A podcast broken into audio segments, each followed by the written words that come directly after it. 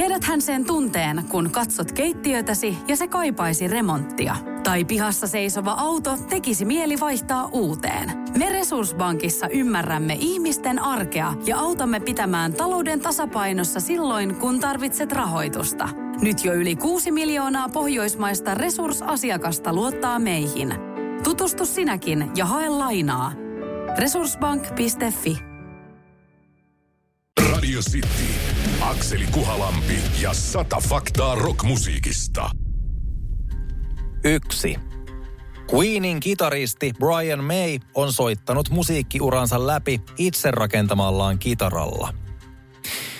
Englantilainen rock Queen on saattanut myydä jopa 300 miljoonaa albumia maailmanlaajuisesti – sen kulta-aikojen jäsenet laulaja Freddie Mercury, basisti John Deacon, rumpali Roger Taylor ja kitaristi Brian May kimaltavat ikuisesti yhtenä rock-historian dynaamisimmista nelikoista, jotka loivat valtavan määrän rakastettuja, toisinsa nähden erilaisia kappaleita. Viimeksi mainittu, eli kitaristi Brian May, syntynyt 1947, oli vasta 16-vuotias, kun hän rakensi isänsä kanssa kitaran, jolla on soittanut käytännössä koko musiikkiuransa. Puretusta takasta peräisin olevaa 200-vuotiasta mahonkia oleva kitara on nimeltään Red Special viitaten punaiseen väriin. Rakentaminen maksoi aikansa eli 60-luvun puolivälin rahassa noin 18 puntaa, mikä vuonna 2022 olisi noin 370 puntaa, euroina noin 430. Kitaran rakentaminen otti noin 18 kuukautta. Pyöreähkön muodon omaava Red Special on eittämättä Brian Mayn vahva tavaramerkki, eikä häntä osaisi kuvitella soittamassa mitään muuta – Tätä ei kuitenkaan nuori kitaristin alku aikoinaan ajatellut, sillä syy oman kitaran rakentamiselle oli yksinkertaisesti se, ettei hänellä ollut varaa suosittuun sarjavalmisteiseen Fender Stratocaster sähkökitaraan. Radio City, Akseli Kuhalampi ja sata faktaa rockmusiikista. Kaksi. Guns N' Rosesin nimi olisi voinut olla AIDS. Guns N' Roses perustettiin 80-luvun puolivälissä Los Angelesissa, kun paikallisten yhtyeiden Hollywood Rose ja LA Guns jäseniä yhdisti voimansa uudessa kokoonpanossa. Mainituista bändeistä toki juontaa myös Guns N' Rosesin nimi, mutta muitakin vaihtoehtoja oli. Heads of Amazon oli eräs näistä kuin myöskin AIDS – Eihän nimi miestä pahenna, eikä välttämättä bändiäkään, mutta kiinnostava olisi tietää, olisiko bändi nimeltä AIDS päässyt MTVn pyöritykseen kappaleellaan Welcome to the Jungle ja myynyt yli 100 miljoonaa albumia ympäri maailmaa. Ainakin olisi mietitty pari kertaa, oltaisiinko sen nimisen bändin lauleja kutsuttu Freddie Mercuryn muistokonserttiin vetämään Bohemian Rhapsodya Elton Johnin kanssa. Radio City, Akseli Kuhalampi ja sata faktaa rockmusiikista. Kolme. Foo Fightersin nimi juontaa toisesta maailmansodasta. Maailmanlaajuisesti supersuosittu rock Foo Fighters lukeutuu niihin bändeihin, joiden nimi ei sitä välttämättä paranna. Ei sillä, että se huonokaan olisi, mutta kieltämättä se huokuu nopeaa päähänpistoa, jollainen se olikin. Bändin perustaja Dave Grohl on sittemmin kertonut haastattelussa, kuinka ei mitenkään erityisellä tavalla pidä sen nimestä. Jos olisin kuvitellut, että se kestäisi yli puolitoista kuukautta, olisin voinut nimetä sen joksikin muuksi. Grohl sanoi, todeten myös, että se on typerin bändin nimi koskaan. Olihan kyseessä kuitenkin terapiaprojekti, jota kautta nuori mies pääsi omissa oloissaan kanavoimaan viisi ideoitaan Nirvanan hajottua, eli sikäli odotukset nykyisen kaltaisesta menestyksestä varmasti olivatkin nollassa.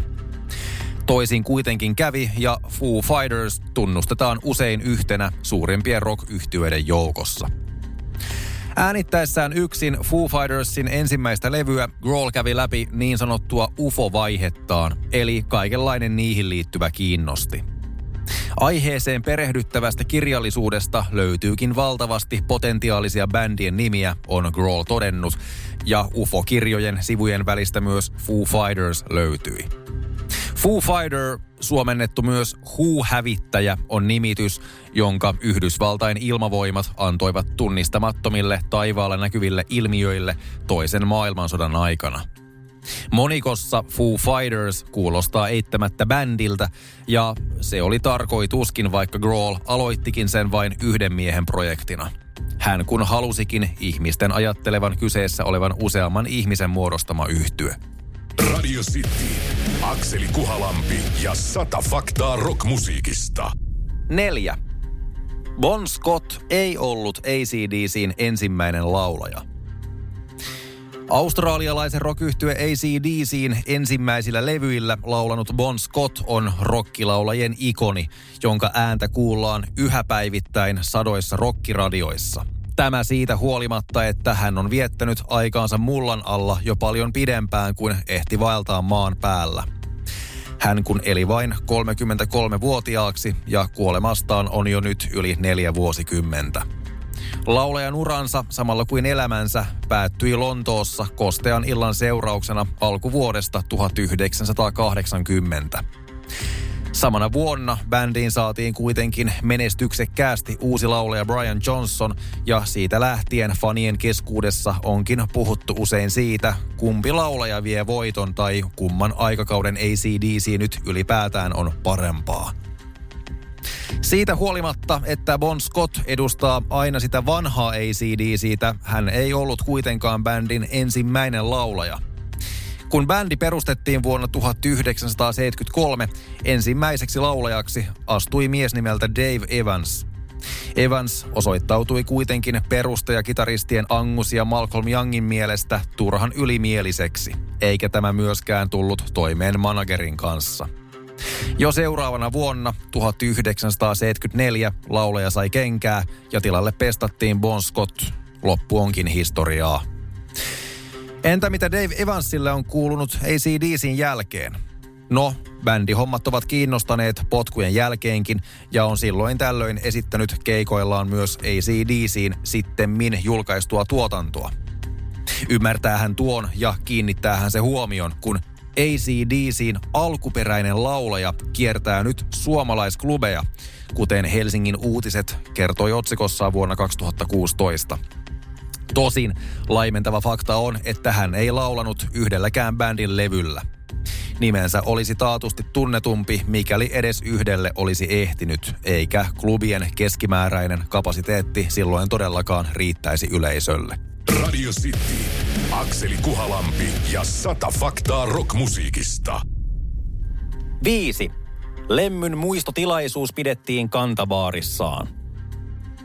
Muutama vuosi sitten lopettaneen Motorhead-yhtyeen basisti laulaja Lemmy Kilmister lukeutuu taatusti arvostetuimpiin ja kunnioitetuimpiin rockmuusikoihin, joita on koskaan elänyt.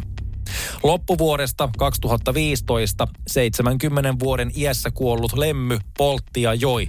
Pukeutui cowboyhattuun, naamaa koristi pulisonkia viikset, keräsi sotatavaraa, pelasi uhkapelejä, soitti äänekästä rockmusiikkia eikä kukaan vittuillut.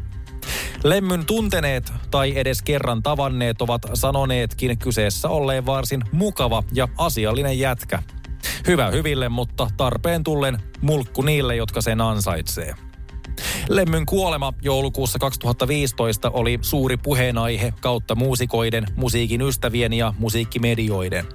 Olihan kuitenkin yksi kaikkien aikojen suoraviivaisimmista ja asenteikkaimmista rokkareista poissa. Los Angelesissa sijaitseva Rainbow Bar and Grill on paitsi Sunset Stripillä sijaitseva ravintola, baari ja myymälä, myös turistinähtävyys. Siitä kiitos lukuisille nimekkäille rockmuusikoille ja yhtyeille, jotka ovat siellä aikaansa viettäneet. Myös Motorheadin lemmy lukeutui näihin ja näin ollen myös hänen muistotilaisuutensa pidettiin Rainbowssa. Muistoksi tutusta näystä Viskikolaa juovasta ja pelikoneella aikaansa viettävästä lemmystä hänen vakiopaikkansa on henkisesti aina varattu hänelle. Konkreettisempana eleenä baariin hankittiin seuraavana keväänä lemmyä esittävä patsas, joka on baarissa otettujen kuvien perusteella yksi keskeisistä rockmusiikkiin liittyvistä pyhiinvaelluskohteista kaupungissa. Akseli Kuhalampi ja sata faktaa rockmusiikista. Sitin iltapäivässä arkisin 15.30. Kaipaako keittiösi remonttia tai pitäisikö auto vaihtaa? Me Resurssbankissa autamme sinua, kun tarvitset rahoitusta. Nyt jo yli 6 miljoonaa pohjoismaista resursasiakasta luottaa meihin. Resurssbank.fi